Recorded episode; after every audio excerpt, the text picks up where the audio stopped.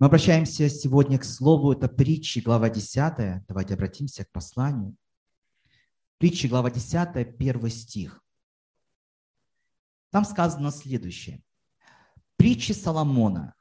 Сын мудрый радует отца, а сын глупый – огорчение для его матери. Итак, еще раз. Сын мудрый радует отца, а сын глупый – огорчение для его матери. И также еще одна ссылка, это из Нового Завета, послание к Ефесянам, 6 глава, с 1 по 4 стих. Ефесянам, 6 глава, с 1 по 4 стих. «Дети, повинуйтесь своим родителям в Господе, ибо сего требует справедливость. Почитай отца твоего и мать. Это первая заповедь с обетованием. Да будет тебе благо, и будешь долголетен на земле. И вы, отцы, не раздражайте детей ваших, но воспитывайте их в учении, наставлении Господнем. Аминь. Мы с вами сегодня начинаем этот цикл проповедей на притчу Соломона. Почему мы начинаем? Потому что, как я говорил, первые девять глав – это была аннотация ко всему тому, что Соломон будет освещать свои удивительные книги. Вообще, с 10 главы по 29 главу – это те отдельные притчи, да, которые между собой никак не связаны. Если вы будете пытаться найти связь между этими стихами в каждом, да, в каждой главе, в той же третьей главе, вы не найдете этой связи, потому что это законченные э, помысли, выражения назовите их афоризмами, цитатами. Соломон говорит, это притчи. И вот и на эти выражения, они настолько самодостаточны, что они не требуют какого-то определенного дополнения в последующих стихах. Так устроена эта замечательная книга притчи Соломоновой. 375 притч, которые Соломон вмещает в это послание притчи Соломоновой, по сути своей, как вы думаете, хватит на весь год? Еще 10 останется, да? Представляете, какое обилие мудрости мы можем получать на каждый день, чтобы не оказаться, скажем так, да, ущербными, не оказаться э, пораженными, а ходить в победе и быть отражением нашего Небесного Отца. А перед тем, как мы с вами углубимся в это послание, я бы хотел вам привести одну интересную притчу просто рассказать. Невозможно, вы ее слышали. Я иногда бывает э, в своих консультированиях да, э, с молодежью или семейными парами этот рассказ применяю. Послушайте, пожалуйста, его. А как-то один человек пришел уставший вечером домой, абсолютно ни к чему нет такого желания, и он уже думает, сейчас умоюсь, поем и все. И тут приходит к нему сын встречая его в дверях, пятилетний, говорит, папа, можно у тебя кое-что спросить? Конечно. Что случилось? Папа, а сколько ты получаешь? Это не твое дело. Почему тебе это надо знать? Просто хочу. Пожалуйста, ну скажи, сколько ты получаешь в час? Ну, вообще 500. А что? Пап. Сын посмотрел на своего отца снизу вверх. А ты можешь мне занять 300? Ты спрашивал только что для того, чтобы я тебе дал денег на твою какую-то дурацкую игрушку? Возмутился отец. Немедленно спать, сказал отец. Нельзя быть таким жестоким эгоистом, как ты. Я работаю целый день, чтобы у вас все было в семье, а ты мне задаешь такие вопросы, дай мне денег. Малыш тихо ушел в свою комнату и закрыл с собой дверь. А его отец продолжал стоять в дверях и злиться на просьбу сына. Да как он смеет, гаденыш, еще только не вылупился, только вылупился из гнезда, уже деньги просит, да? И вот такой вот. А потом спустя какое-то время подумал и начал рассуждать. Может, ему действительно что-то нужно? Может, он хотел что-то важное купить? И была не была с этими деньгами. Подумаешь, три сотни, что там такое может быть? Он же вообще мне никогда больше денег не просил. И тут отец пришел, заходит в комнату, сын уже лежит в постели. Ты не спишь, сынок? Не, папа, просто лежу. Я, кажется, слишком строго поговорил с тобой, даже грубо. У меня был тяжелый день. Я просто сорвался. Прости меня. Вот держи деньги, которые ты просил. Мальчик сел в кровати и улыбнулся. Ой, папка, спасибо. Затем он залез под подушку, достал еще несколько сотен смятых. Его отец, увидев, что у ребенка уже есть деньги, опять разозлился. А малыш сложил все деньги вместе, тщательно пересчитал купюры и затем снова посмотрел на отца. «Зачем ты просил денег, если у тебя деньги есть?» – проворчал отец. «Потому что у меня было недостаточно, но теперь мне как раз-таки хватит. Папа, здесь ровно 500. Можно я куплю один час твоего времени? Пожалуйста, приди завтра домой пораньше с работы. Я хотел бы с тобой побыть.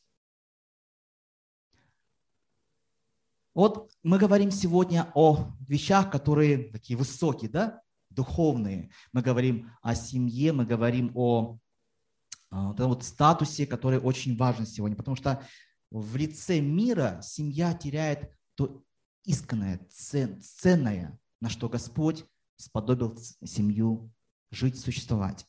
И тема, которую я хотел бы с вами сегодня разделить, пообщаться, называется «Мудрое наследие».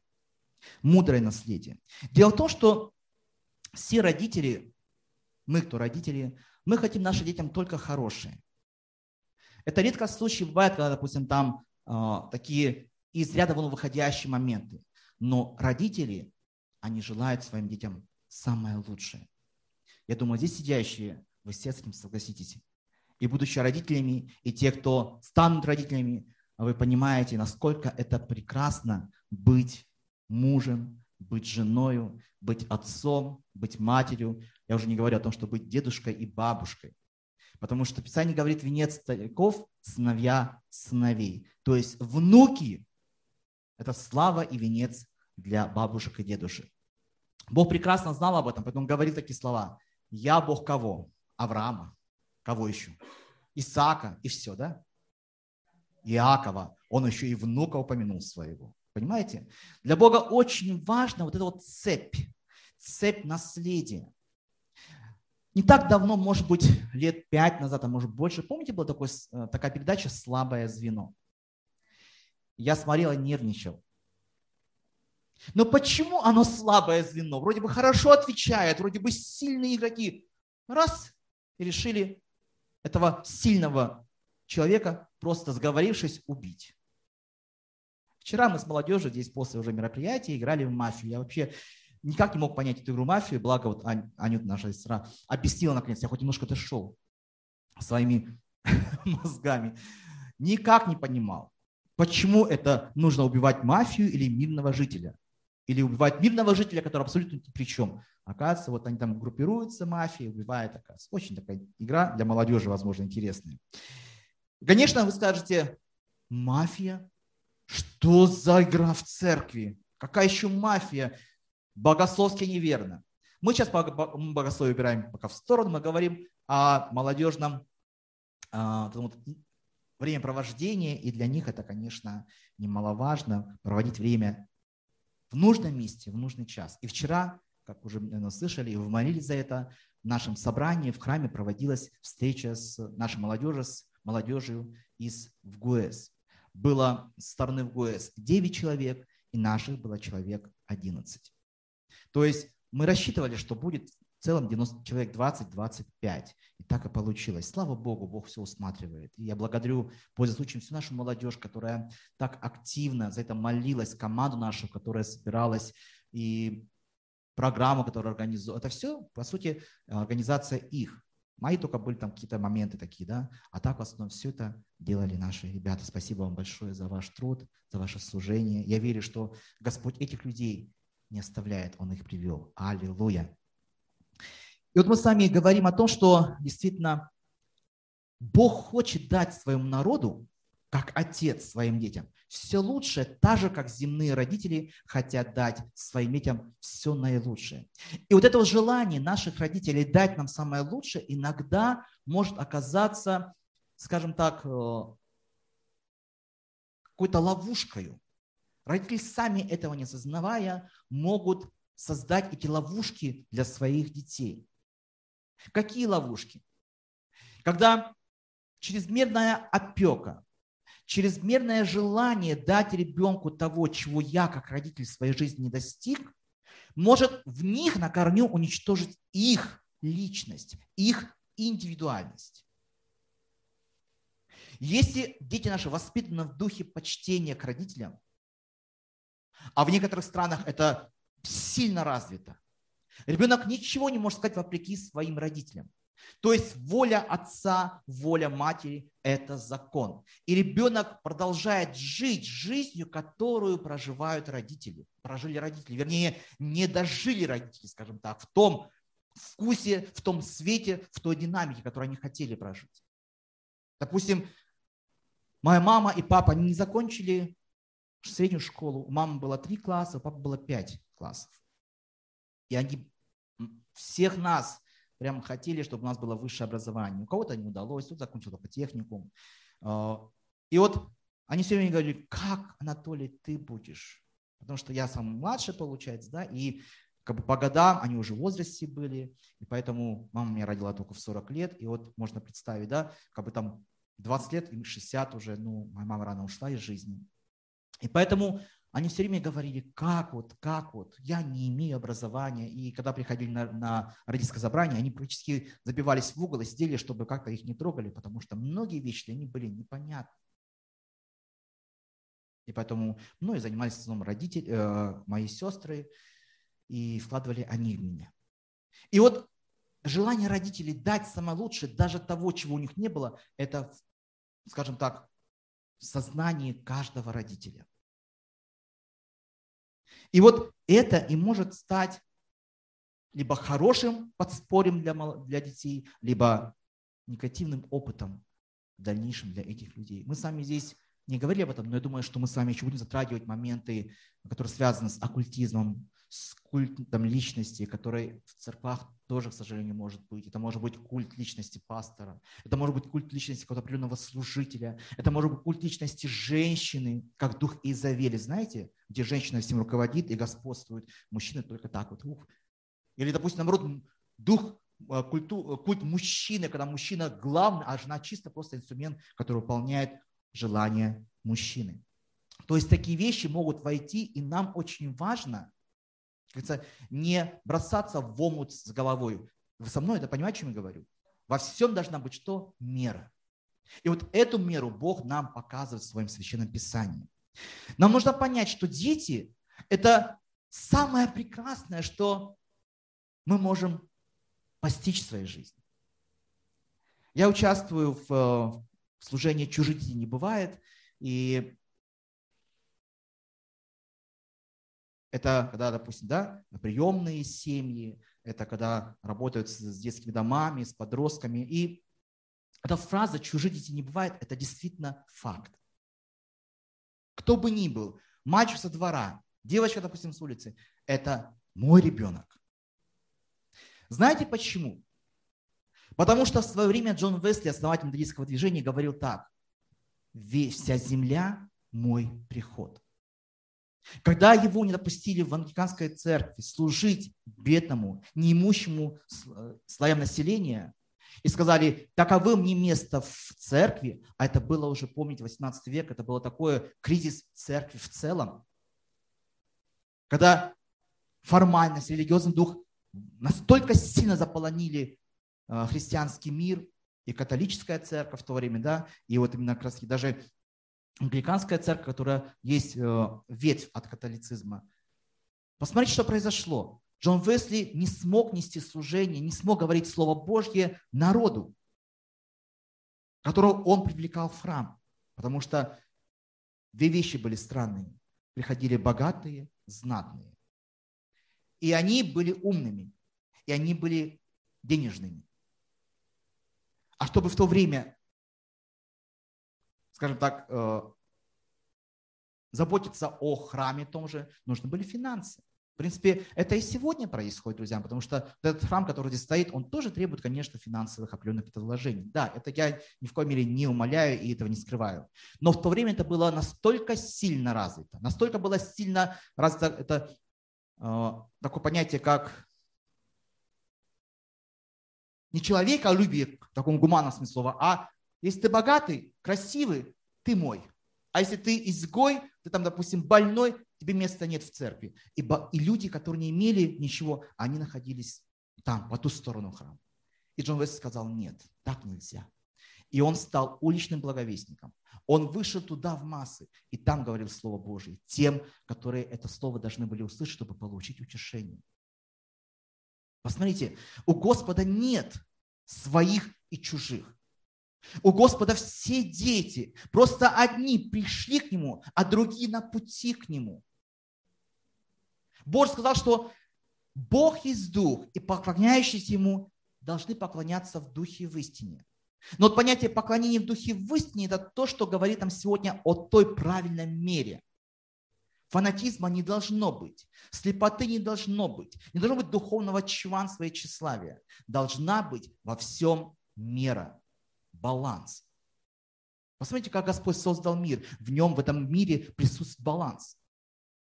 Мы сегодня смотрим на мир с призмы человеческого какого-то э, искаженного взгляда, говорим, а этот мир погибнет. На самом деле этот мир очень прекрасен.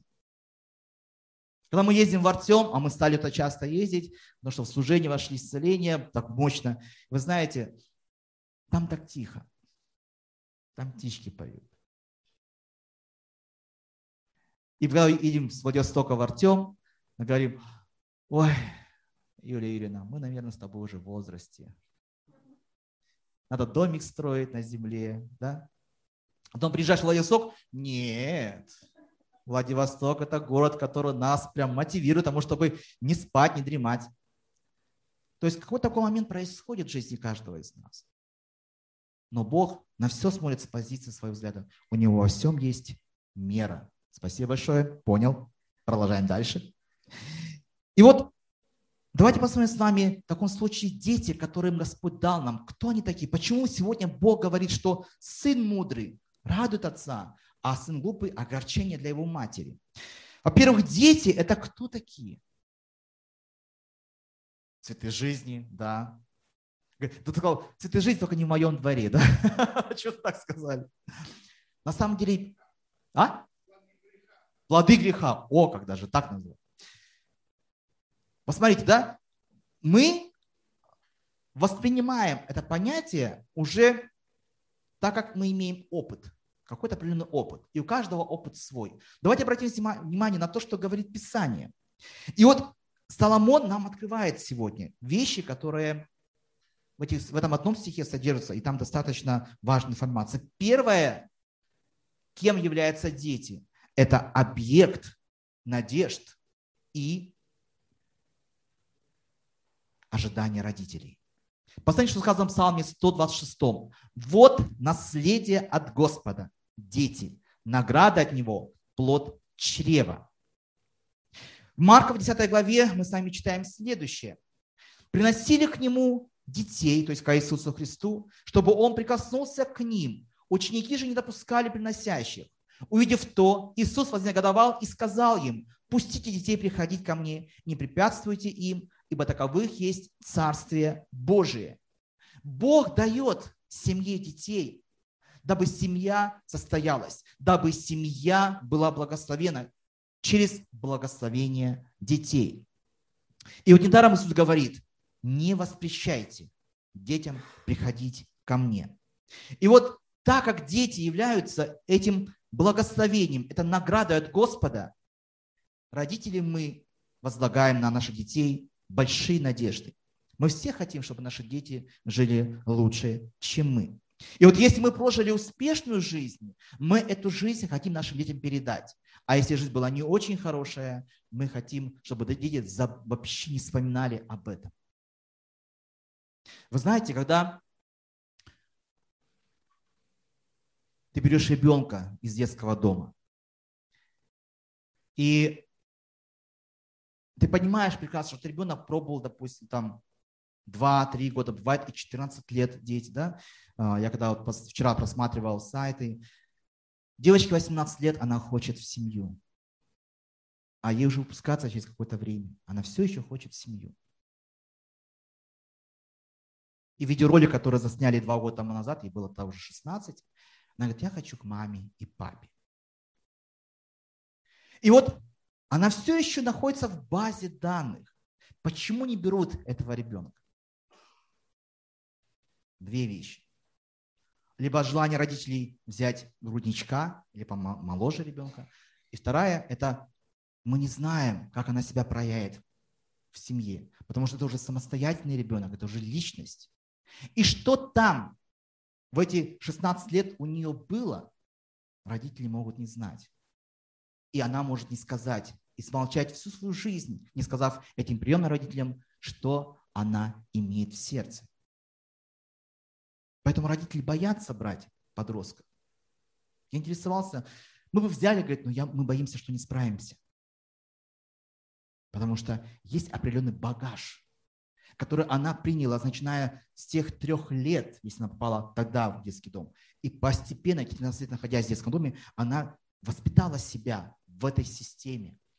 И придя в дом, ей будет очень тяжело справиться. А родителям нужно будет максимально искать мудрого психолога, чтобы он работал с обоими сторонами. Поэтому, так как дети, дети – это награда от Господа, и родители хотят возложить на них все самое лучшее, это факт. Второе, что очень важно понять, дети, они всегда оценивают себя, анализируя жизнь своих родителей. Вы, возможно, слышали, или, может быть, сами говорили, да? Вот мои родители жили вот так вот, и сегодня я действую вот так. То есть, как жили мои родители, это их жизнь, но она на меня влияет. Влияет на, мою, на мой уклад жизни, на мои мысли, на мое вообще мировоззрение, потому что они являются наглядным примером для меня. Третий очень важный момент, чем важен так дети, почему Соломон об этом говорит. То, что дети – это объект воспитания, это не просто объект любви. Сегодня в детском доме много таких объектов любви. Ой, плодов любви. Их много. Только в апреле месяце родился еще один. Девочка Софья родилась абсолютно здоровая. Кто хочет взять ребенка, подходите ко мне, я вам скажу информацию. Понимаете? Одни забирают, других привозят. Это не просто плод любви, это объект воспитания, за который мы, родители, несем ответственность. Ответственность. 20 минут наслаждения, а потом всю жизнь головная боль. Надо об этом подумать, а нужно ли это 20-минутное наслаждение? Причем, если это абсолютно не по Божьей благословенной, скажем так, воле. Потому что в семье. Дело в том, что когда Господь говорит о воспитании детей, Он говорит то, что для этого есть конкретная цель. Бог никогда не говорит просто впустую и бьет воздух. Вот воспитать надо и все. Он обязательно говорит, как это делать. Почему необходимо понимать, что дети – это объект воспитания? Потому что Бог хочет на этой земле были люди, которые внесут в этот мир пользу. Вы знаете, нам всем очень важно понять, что мы должны быть полезны для других людей.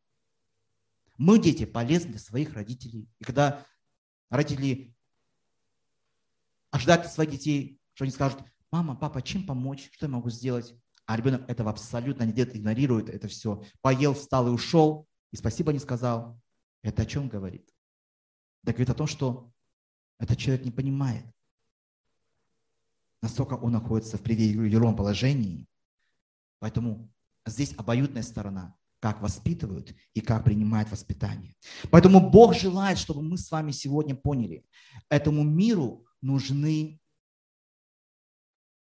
благословенные, воспитанные, образованные и полезные люди. Я не говорю сегодня о том, что есть там люди без определенного места жительства. Это другая, скажем так, тема, но эти люди тоже нужны. В них многие люди не видят личности, видят отбросы общества, видят какую-то инфекцию, которая распространяется, но многие из них не по своей воле стали таковыми. Если церковь не будет на таких людей обращать внимание и служить им, и быть полезной для таких людей, кто это сделает? Поэтому, если родители понимают, что в этом мире нужны хорошие, образованные, воспитанные люди, и делают все для этого возможного, давайте посмотрим с вами, что Бог хочет в таком случае. Мы-то, родители, понимаем, что наши дети должны быть образованные, умные. Но что хочет от нас Бог? Как от своей семьи, как отец от своих сыновей и дочерей. Конечно, первое, что нам понять нужно, на что акцент делает Господь, это понять, кто такие дети, которые дарованы нам. Первый важный момент. Понять, кто ваш ребенок. Сегодня здесь есть семейные люди? Есть семейные люди, да? И те, кто у нас еще планируют семьи, есть такие, кто планирует семьи? Есть? Поднимите руки, если вы смело планируете семьи. Или вы уже все? Я ремарку сделал. Я тоже сказал, я никогда не женюсь, я буду монахом. И что в итоге? Я самый счастливый человек. У меня прекрасная супруга, замечательные дети, прекрасная мама, даже тещи не могу сказать.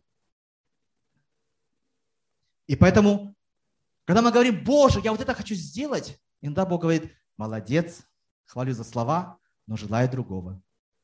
Вот такое бывает.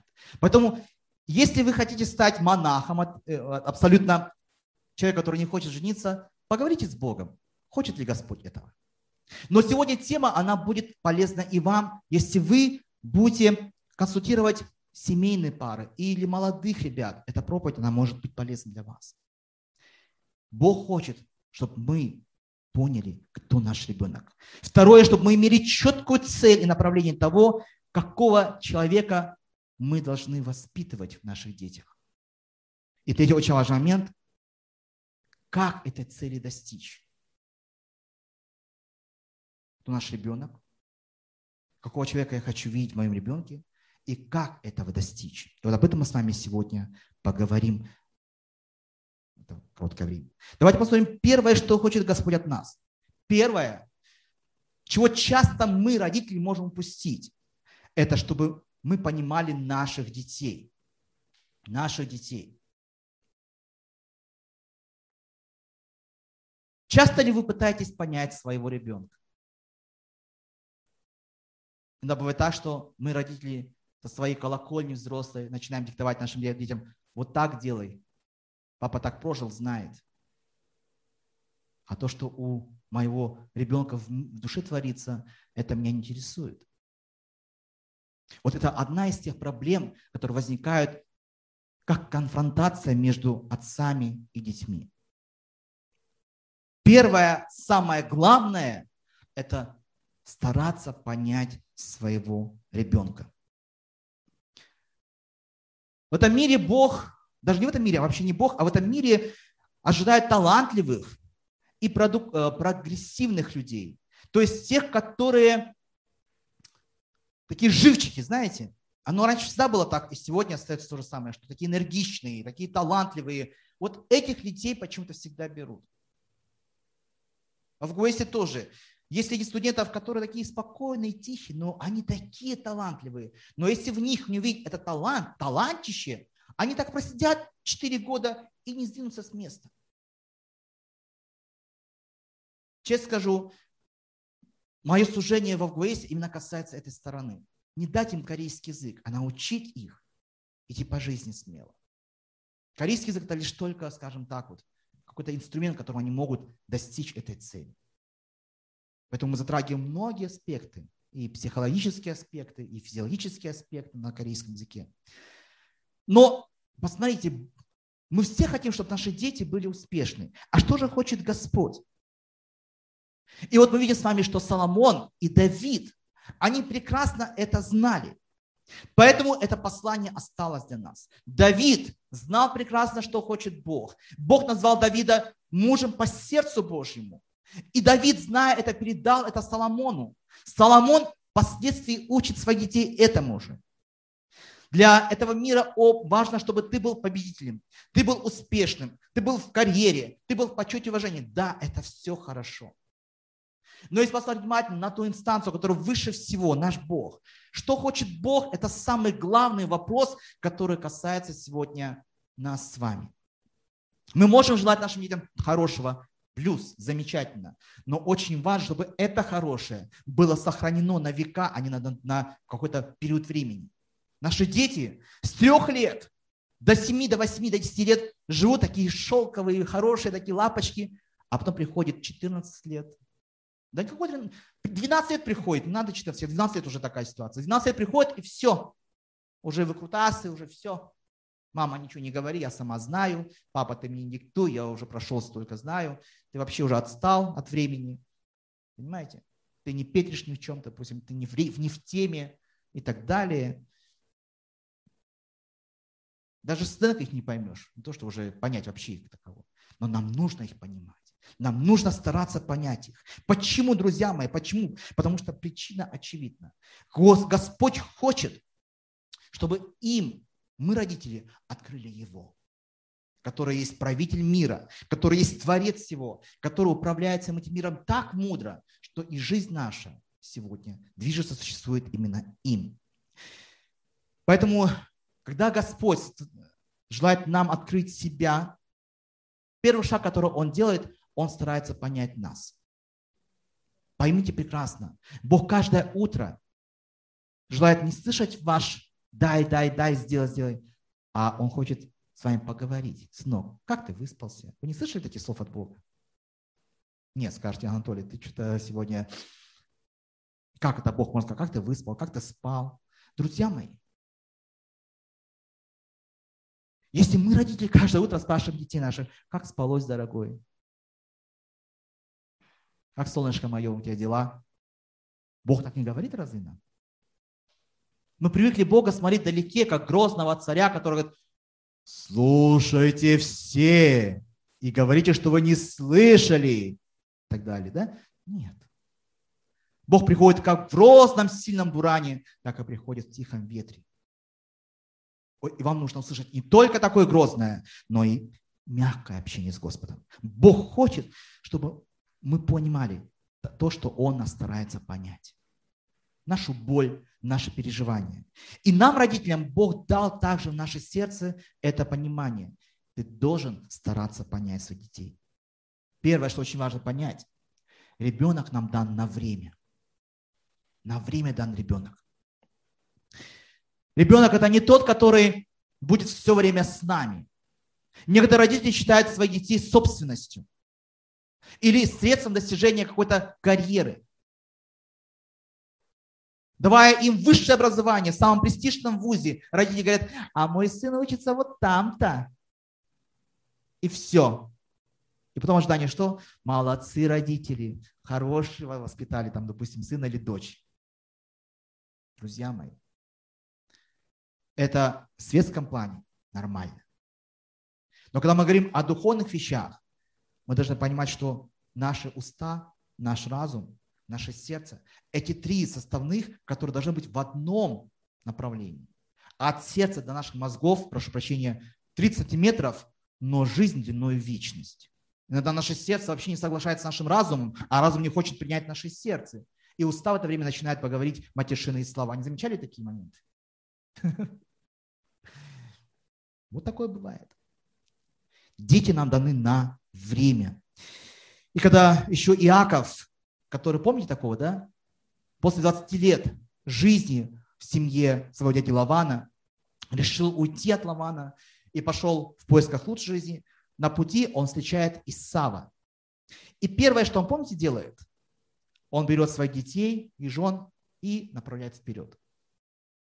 А потом, когда встречается с Савом и говорит такие слова, это дети, которого Бог дал ему по благодати. То есть это было свидетельство для Исава и для Якова. Бог дает нам детей по благодати. Никогда не думайте, что дети – это результат какой-то любви. Бог по благодати дает. Если бы так было, то бы у всех семей были дети. Не было такого бы бездетных детей, семей. Бог всем давал благодать. Но посмотрите, Бог дает по благодати. Есть такой момент, который очень важен.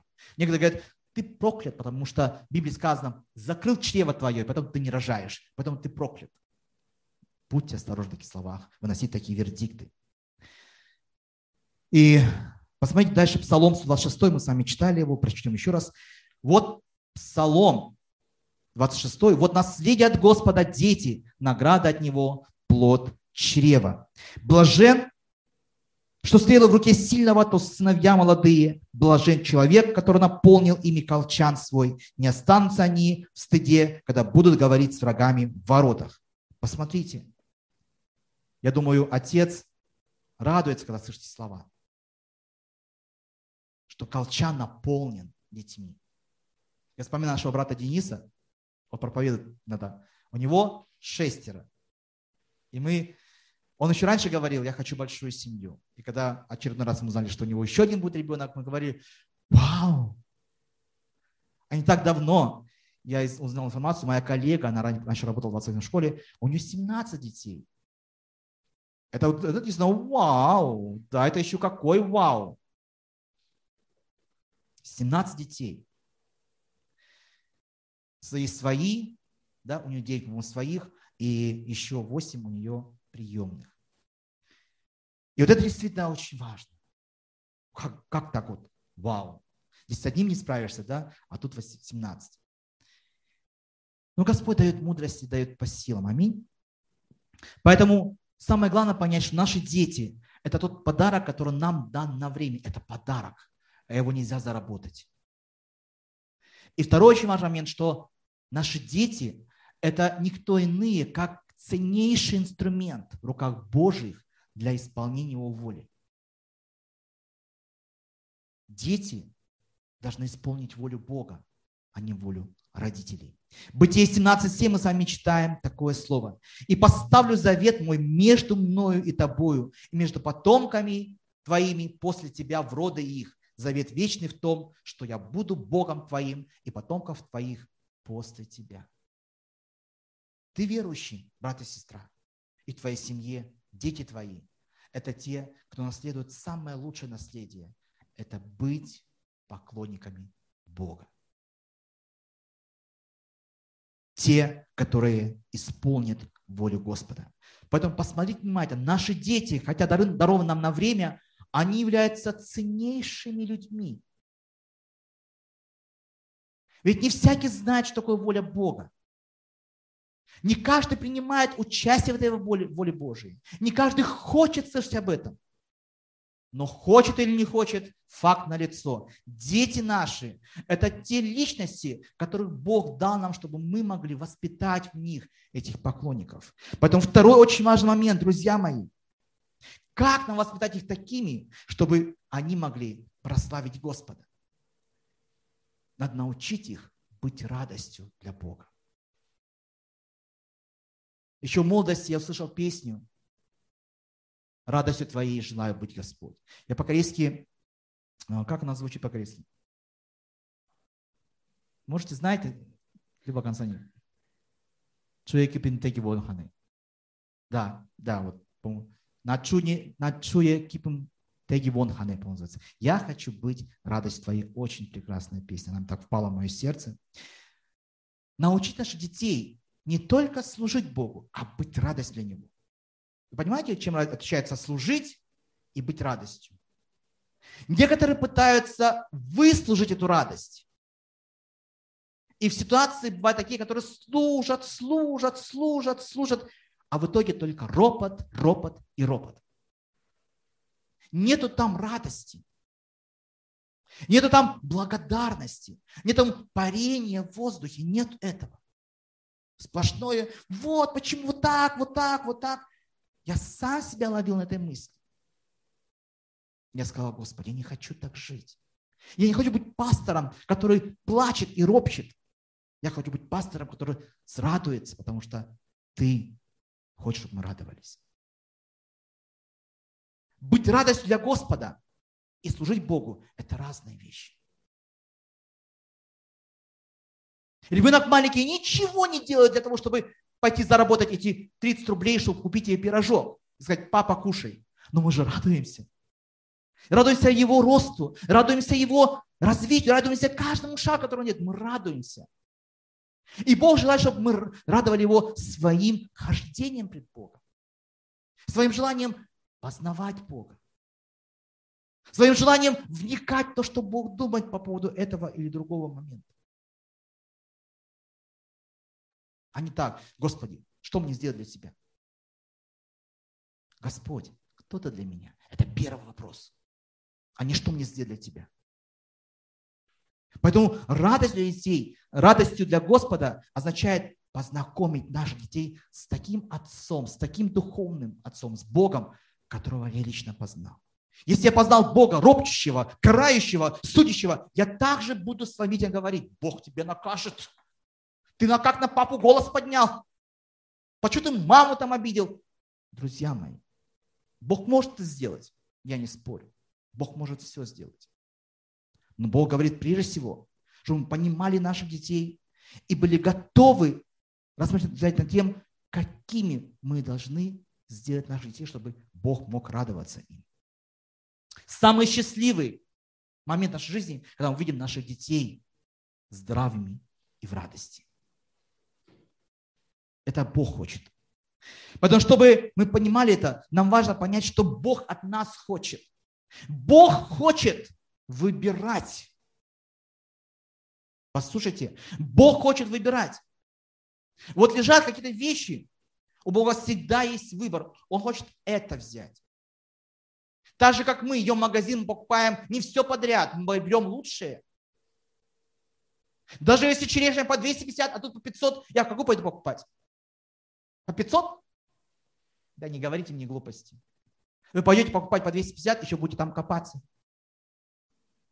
Или я не прав? Я думаю, что я не то, что прав. Я сам так делаю.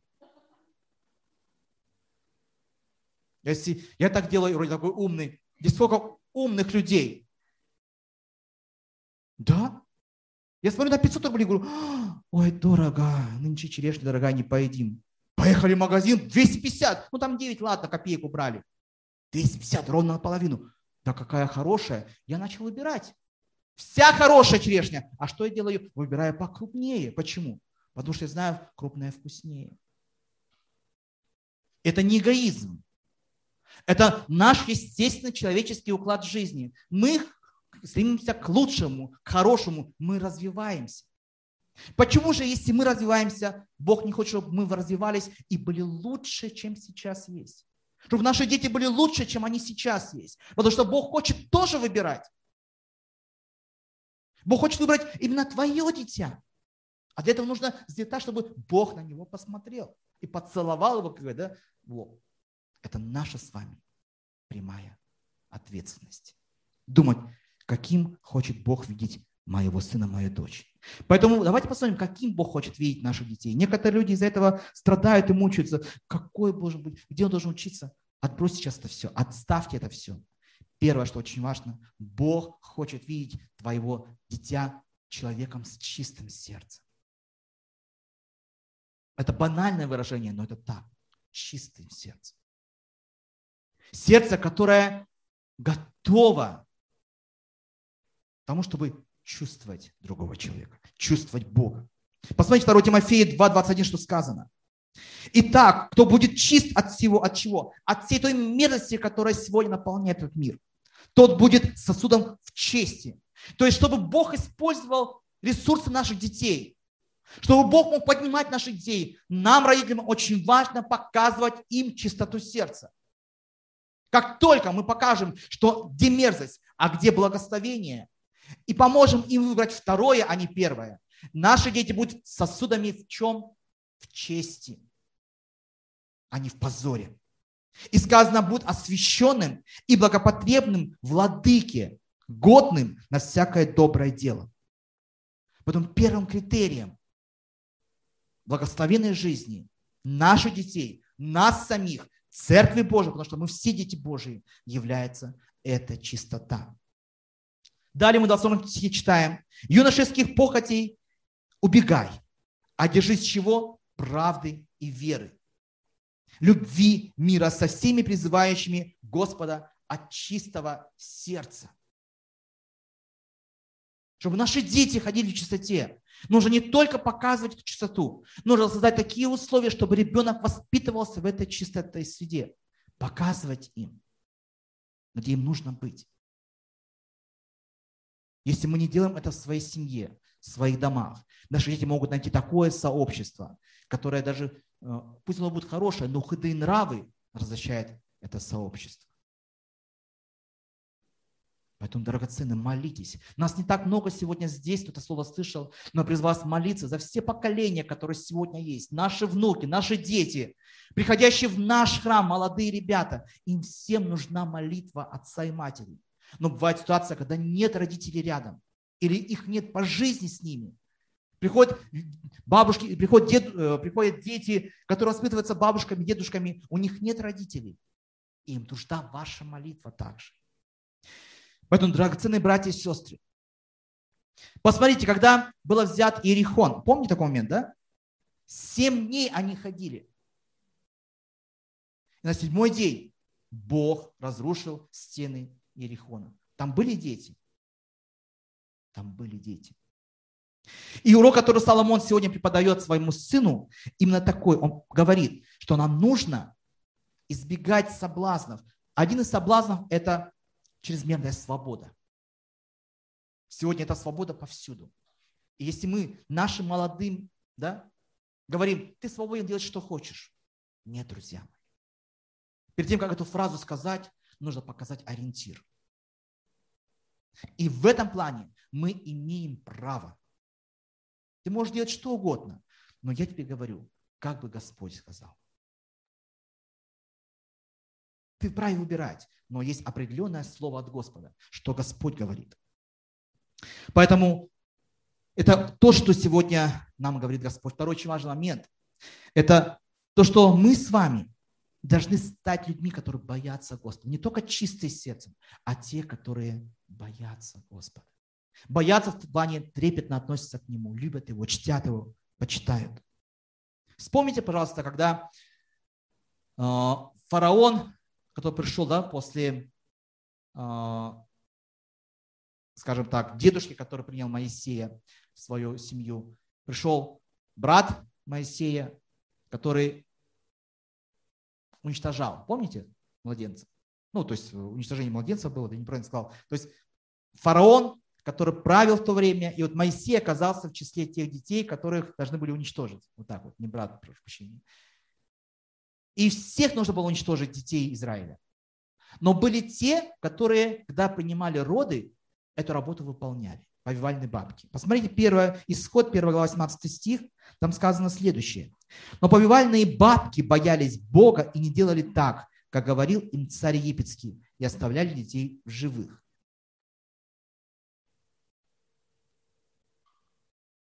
То есть они делали так, как говорил им фараон. Они боялись Бога, то есть знали Его. И далее 21 стих мы читаем. Когда они так относились к детям, которых э, нужно было уничтожать по приказу фараона, они этого не делали. Там сказано, и так как повивальные бабки боялись Бога, то он устроял дома их. Нам, самим родителям, очень важно хранить сердце в чистоте и также чтить своего Бога ставить жертвенник в своих домах и молиться там. Жертвенник имеется в виду это, чтобы была Библия, это было песнопение, молитвы. Третий очень важный момент, драгоценный. Мы не только воспитываем наших детей быть радостью Бога, а мы еще должны научить их быть ответственными перед Богом. Это важная, четкая цель. Для чего мы воспитываем детей? Чтобы они были ответственны перед Богом. Наши дети, те, кто славят Бога, те, кто превозносят Бога, те, которые открывают имя Бога другим людям. И Бог обязательно их благословит. Обязательно Бог их поднимет. Такова сущность Бога. Но посмотрите, когда израильский народ переходил через Иордан и перешел, что первым делом они сделали, кто помнит? Поставили 12 камней по числу колен Израилевых. Для чего это, как вы думаете? дети знали. Да, вы знаете, что в Израиле все всему есть определенный смысл научить подрастающее поколение. Но этот жест был сделан также с целью, чтобы сказать, все это время Бог, Иегова Авинезер был с нами. Он нас вел, то есть прославить Бога. Посмотрите, Иисус Навин 4.24, там что сказано. Дабы все народы земли познали, что рука Господня сильна, и дабы вы боялись Господа Бога вашего во все дни. Вот для чего, чтобы все народы узнали Бога. Поэтому наши дети – это продолжение истории Бога на земле. В Исаия 43, 5, 7 сказано следующее. «Не бойся, ибо я с тобою. От востока приведу племя твое, и от запада соберу тебя. Северу скажу, и югу не удерживай. Веди сыновей моих издалека, и дочерей моих от концов земли. Каждого, кто называется моим именем, кого я створил для славы моей, образовал и устроил». Это слово Господа. Бог желает, чтобы наши дети были воспитаны в таком духе, чтобы они брали ответственность и были готовы идти за Богом. Поэтому, братья и сестры, как это сделать? Первое, что нам необходимо понять, нам нужно научить наших детей быть теми людьми, которые будут подчиняться Слову Божьему. На стадии, когда 12-14 лет, Часто подростки уходят из церкви. И только через 4, а то и бывает и 10 лет возвращаются. К нам такие люди приходят. 24, ушли в 14, пришли 24 года. Такие тоже бывают. Жизнь их сильно побила, и они вернулись. Друзья мои, но если бы в их жизни было Слово, если бы они, подчиняя себя Слову Божьему, жили согласно Слову, они бы не блуждали эти 10 лет и не, не убили бы себя на корню, расточив себя. Одно ребенок, там, второй ребенок появился, у другой муж бросил. Такие ситуации бы не произошли. Если человек понимал бы, кто он, Господи. Потом, драгоценные братья и сестры, Библия сегодня нас учит этому. Что нам нужно учить наших детей быть послушными Слову Божьему. И вот послушание – это очень важно, друзья мои. Без послушания невозможно ничего. Даже Господь говорит, послушание лучше всякой жертвы. Церкви Божией послушание Божьему Слову – это самое главное.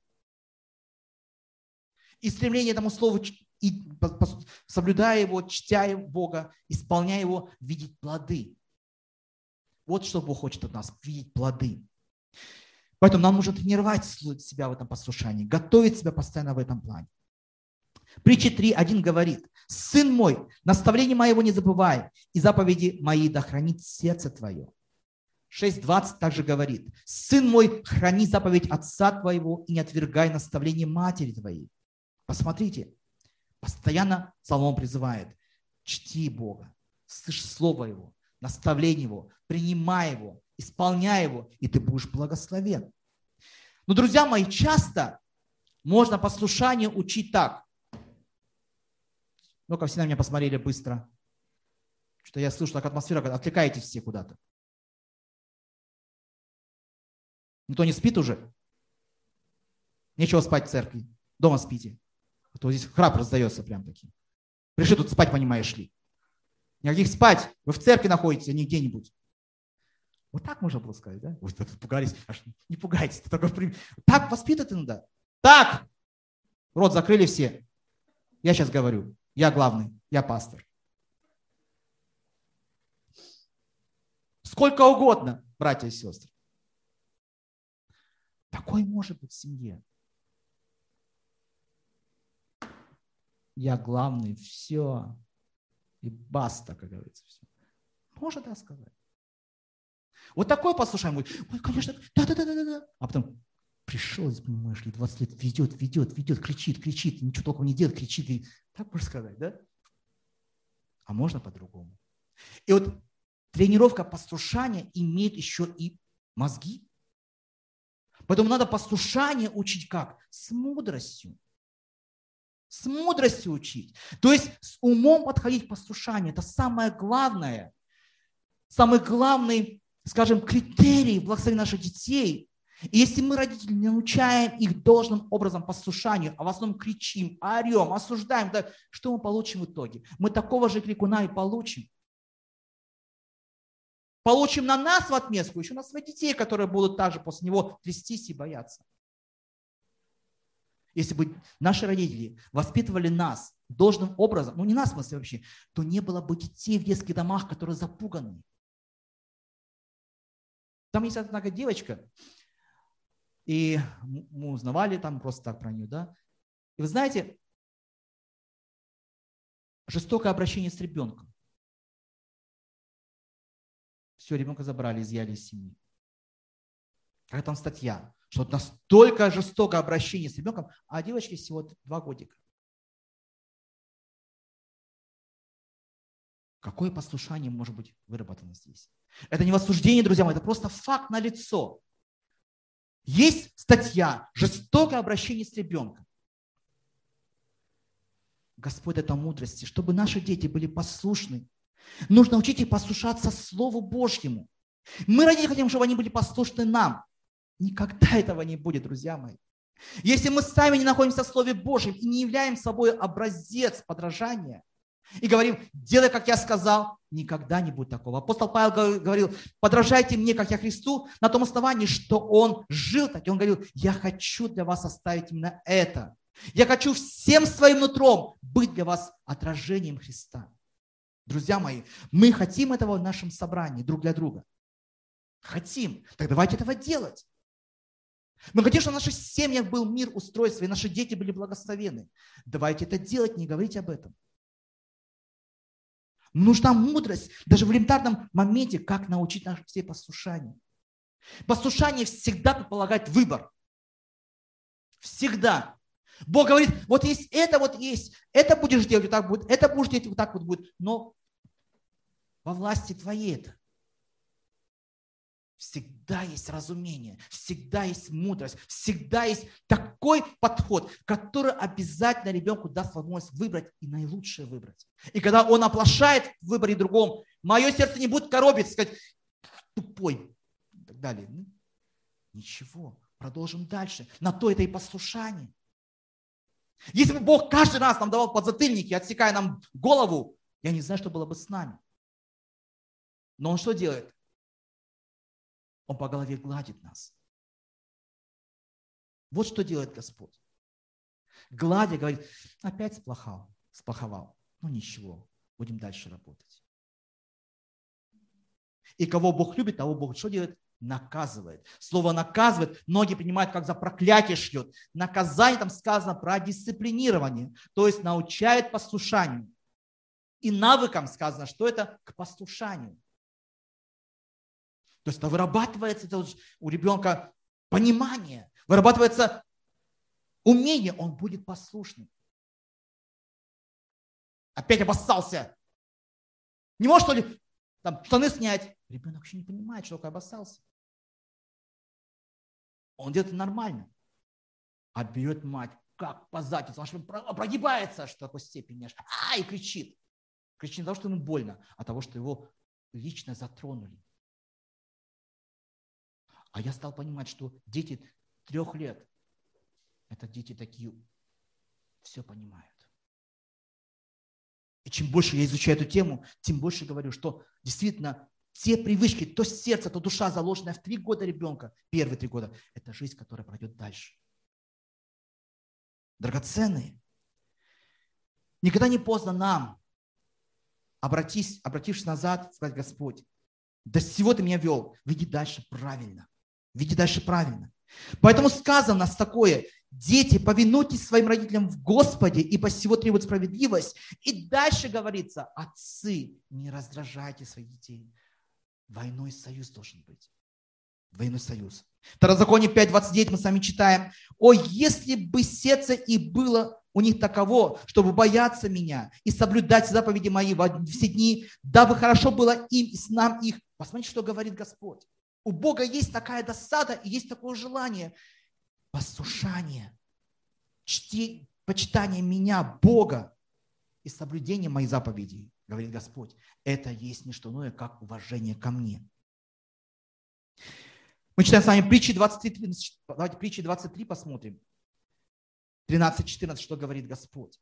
Не оставляй юноши без наказаний, то есть дисциплинируй юношу. Если накажешь его розгою, он не умрет. Смотря кто как наказывает. И что такое розга? У кого-то это металлический пруд бывает сегодня. Ты накажешь его розгою и спасешь душу его от преисподней. Здесь розга говорится о правильном слове. Часто люди берут ремень и шлепают, шлепают, шлепают. Друзья мои, иногда это, конечно, нужно. Бог и бывает и ремень, э, витамин Р применяет иногда, но у него всегда все словом. Если не можешь объяснить словом, тогда бери ремень. Но слово – это очень сильно. Кроткий язык переламывает всякую кость гордыни. Притчи 9.8 мы с вами читаем. Дальше мудрость. Не обличай кощунника, чтобы он не возненавидел тебя. Обличай мудрого, и он возлюбит тебя. Наши дети должны не стать кощунниками, а стать мудрыми. И это, опять-таки, для нас очень важно.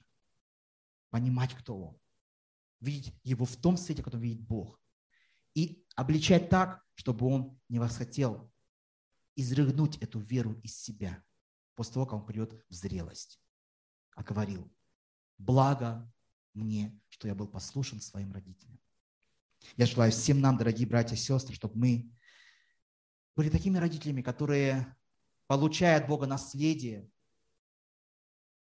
понимают, что в руках наших оно должно стать мудрым пойти по жизни. Позвольте мне закончить одной маленькой притчей. Пусть будет это для нас таком благодатью. Приходит дочь к отцу и говорит, отец, я устала, у меня такая тяжелая жизнь, такие трудности проблемы. Я все время плыву, плыву против течения, у меня нет больше сил. Что мне делать? У вас такое бывает? Что вы устали, все надоело, и вы приходите к Богу говорите, Боже, все, надоело, устал я. Да, у меня было такое. И отец вместо ответа поставил на огонь три одинаковые кастрюли с водой. В одну бросил морковь, в другую положил яйцо, а в третью насыпал кофе. Через некоторое время он вынимает из воды морковь, яйцо, наливает кофе в кружку. И спрашивает, что изменилось? Дочь отвечает, яйцо и морковь сварились, а зерна кофе растворились в воде. Да, дочь моя, но это лишь поверхностный взгляд на вещь. Посмотри глубже. Твердая морковь, побывав в кипятке, стала мягкой и податливой. Жидкое яйцо стало твердым. Внешне они не изменились. Они лишь изменили свою структуру под воздействием одинаковых неблагоприятных обстоятельств. Это кипяток. То же самое происходит и с людьми. Сильные в виду могут размякнуть и стать слабыми, тогда как хрупкие и нежные могут отвердеть и окрепнуть. А кофе? Спросила дочь. О, это самое прекрасное. Кофе полностью растворился в враждебной среде и изменил ее, превратил кипяток в великолепный ароматный напиток. Поэтому есть особые люди, которые меняют обстоятельства и превращают их в нечто новое и прекрасное, извлекая пользу из знания, из ситуации. Отец не стал говорить, да что ты все время ноешь. Он просто поставил эти кастрюли и своим мудрым примером помог дочери выйти из этой ситуации, сказав, ты не морковь, ты не яйцо, это ароматный кофе. Пошли пить и общаться дальше. Я желаю всем нам, чтобы мы были, не были как первый отец, который не понимал, что ребенок говорит, я хочу с тобой общаться. И второй случай, мы были такими отцами, которые дают время своим детям общения друг с другом и мудрыми своими словами, а иногда просто присутствием дают такие мудрые советы, чтобы наши дети могли их пронести по жизни. Всем нам желаю я, чтобы мы были мудрыми родителями, а детям нашим быть мудрыми наследием для Господа. Давайте мы сейчас призовем наших детей. Я хочу попросить вас помолиться, наш чат. Вся молодежь, выходите сюда, пожалуйста. Наших детей можно позвать тоже. Простите, что я немножко так затянул, но Это было очень важно сегодня. Первый вопрос для нас Господь задает. Насколько сегодня мы, как Церковь Божия, как семья, понимаем, понимаем каждого из них? Вы знаете, вот здесь сейчас восемь человек, и они все разные. Вот девятый подошел, у него сегодня день рождения. Девять человек стоят здесь, да, и они все разные. Разная индивидуальная какая-то черта, мысли, уклад жизни, подход к жизни у всех разный. Психология разная. И вот нам, церкви, очень важно, как сегодня говорил Господь, первое, понять, кто наши дети. Вот посмотрите на них прежде. Они красивые? Очень красивые. Дорогие, посмотрите на меня, пожалуйста. Вы считаете себя красивыми? Молодцы. Кто не сказал аминь, сказал про себя. Я даже говорить не буду. Говорите свое сердце то, что говорит Господь. Вы действительно прекрасны. Это не пафос, это не для словца красивого. Бог называет вас таковыми. И мы наших детей действительно считаем красивыми, прекрасными в Господе, великими людьми, потому что Господь желает их таковыми. И мы видим это в них. Давайте мы сегодня с вами, э, следуя Слову Божьему, скажем, Господь, помоги мне продержать эту мудрость Твою в протяжении всей моей жизни, покуда я живу здесь, чтобы те дети, которые Ты дал мне, из числа моих родных биологических, из числа тех детей, которых Ты привел в церковь, где я служу, где я являюсь частью Твоего народа, этих детей также вести к Тебе, чтобы эти дети стали мудрым наследием и были теми инвесторами в жизнь других поколений, которых Ты приведешь опять-таки в нашу общину, в церковь Твою. И пусть эта преемственность поколений, она будет протекать плавно, прогрессируя в росте и в успехе. Давайте мы встанем с наших мест, прострем Богу наши руки и помолимся за и наших детей. Пусть Господь даст им чистое сердце, а, трепетное отношение к Богу, чтобы Господь благословил наших детей быть послушным Ему Слову и нам дал мудрости научать их послушанию согласно Его воле. Пожалуйста, давайте помолимся вместе. Вознесем Богу нашу молитву, скажем, Господь, и помолимся. Господь! Аллилуйя, Отец наш Небесный. Мы благодарим Тебя. Благодарим очень небесно Тебя за наших детей, за наши семьи, за церковную семью, которую Ты, Господь, показываешь на земле э, Твою красоту, Тебя самого. Ты здесь, на этом месте, пребываешь среди нас и благословляешь нас слышать Слово Твое. Благослови наших чад, благослови Твое молодое поколение Иисуса Навина. Благослови Господь Павлов, благослови Господь Тимофеев, всех тех людей, кто Господь сегодня оставил на нас доблестный след, дабы наши дети шли этим путем, путем правды и чести, имея чистое сердце, богобоязненное сердце. Они любили Тебя и были всегда, Господь, в Твоем благословении. Пусть божественная Твоя мудрость почит на них, дабы они, Господь, этой мудростью живя, руководствуясь Твоим посланием и словом, были успешны на всем протяжении их жизни, во всех делах и начинаниях. А нам даруй мудрости, Господь, и терпения, любви и кроткого языка, чтобы, Господь, наши дети были обретаемы через это служение Тебе. Во имя Иисуса Христа благодарим Тебя и молимся. Аминь. Драгоценные, мы любим вас. Будьте благословены. И да хранит вас Господь.